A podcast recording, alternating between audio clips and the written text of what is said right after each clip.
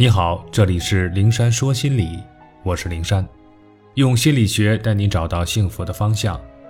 遇到心理问题，可以直接点击我的头像发私信给我，我会逐一为你解答。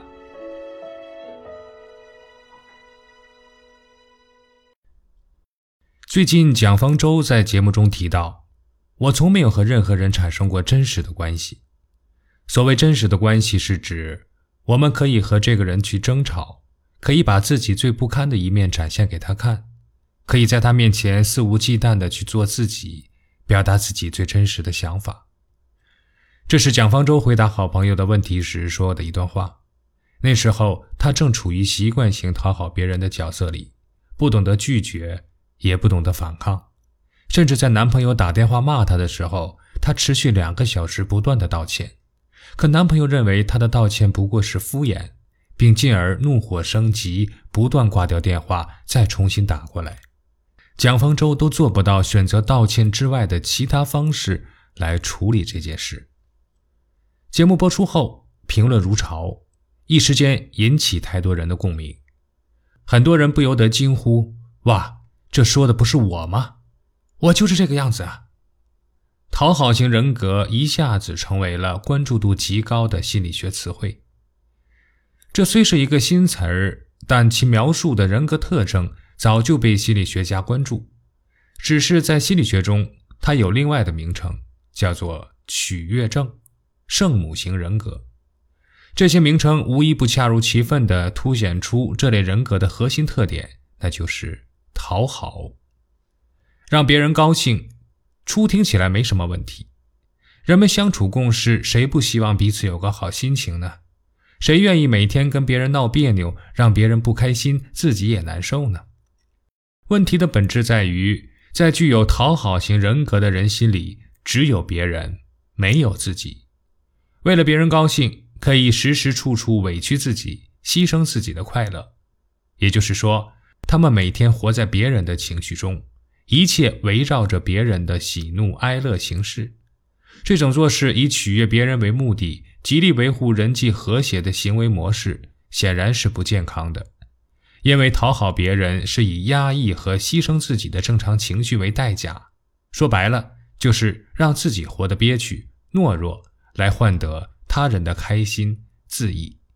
长此以往，个体内心必然装满痛苦。焦虑、愤怒、孤独、无奈等诸多的负面情绪，他的内心何谈健康？他的人生何谈幸福？我们有没有特别的在意别人是不是不高兴了，是不是讨厌我们了？有没有违心的说着附和别人的话，内心里却是另一种声音？有没有对别人的请求有求必应，哪怕自己正忙得焦头烂额？也竭尽全力的把别人的事做好。拿这些问题考量一下自己以及身边的人，不难发现这个群体很庞大。一份在线调查显示，有百分之八十四点二的人认为自己在人际交往中或多或少存在讨好心理，有百分之六十一的人确认自己身边有很多老好人。蒋方舟一言激起千层浪。那些被魔咒禁锢的人，仿佛顷刻间发现，我原来中了讨好的毒。还记得冯小刚导演的电影《芳华》中的刘峰，就是一个具有典型讨好型人格的人。他做事一切以他人的需求为中心，带着十足的取悦他人的讨好心理。每次到北京出差，都要给战友捎大大小小、零零碎碎各种东西。大包小包的拎回来后，还要不厌其烦的一样样送到人家的手里。大家吃大锅饭，一起吃饺子，他总是把别人不喜欢吃的破了皮儿的饺子都打到自己的碗里，甚至专挑一碗饺子皮儿吃。平时团里的脏活累活都是他干的，因为他总抢着干。时间长了，大家都习惯性的把这些活扔给他。最让人叹息的是，他用抗洪救灾受伤换来的上大学的机会。在别人表达了自己也需要的想法时，就很轻松地拱手让给了人家，自己情愿继续在团里打杂。刘峰如此消耗着自己的内心去取悦身边的每一个人，却在对自己心仪的女孩子表达爱慕时被定性为耍流氓。并且那些接受着他各种帮助的战友，没有一个人站出来为他说话。从此，他的人生充斥着窘迫、困顿。一味的讨好别人，并没有换来自己想要的和谐和来自他人的尊重、认可，却成为悲剧的根源。这其中所折射的人之本性以及心理动机，我们会展开详尽的阐述。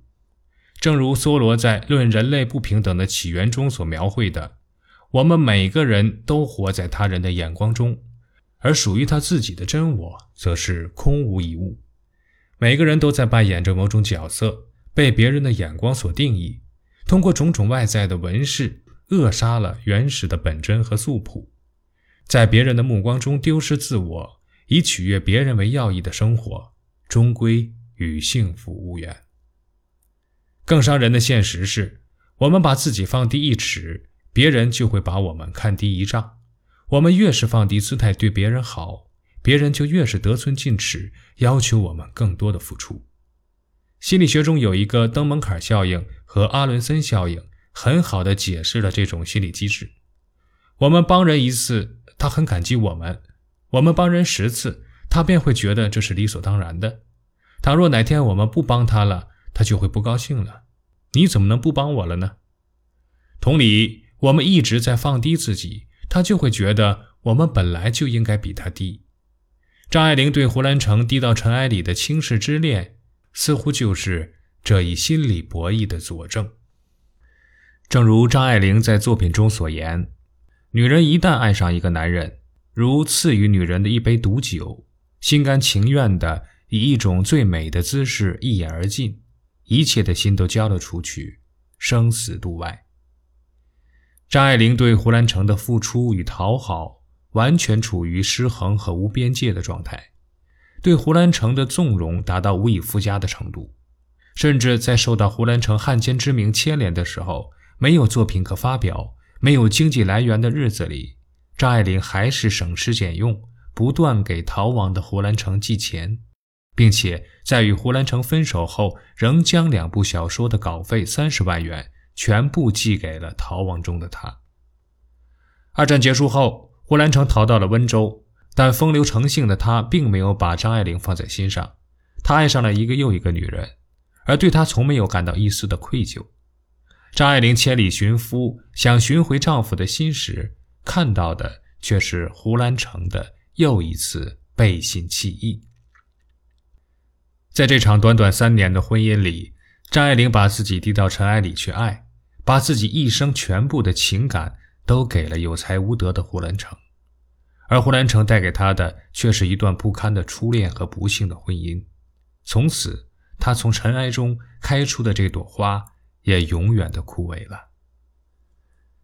张爱玲为维护对胡兰成卑微到尘土里的爱，百般讨好与付出，换来的是胡兰成千般的轻视和侮辱。爱情似乎不讲道理，其实人际关系也是如此。讨好者之所以老吃亏和受伤，根源在于没有边界意识，帮忙和付出没底线。善良本是美德。但是过度善良损害了自身利益，就是犯傻了。向生活中最常见的朋友借钱，不管自己经济能力如何，就满口应允，最终受伤的只是自己。如果讨好有用，还要努力和实力干什么？这个世界上所有成就一番事业的人，无不是靠自己的努力和实力。如果讨好有用，那么这个世界上将是多么可怕和叫人无望啊！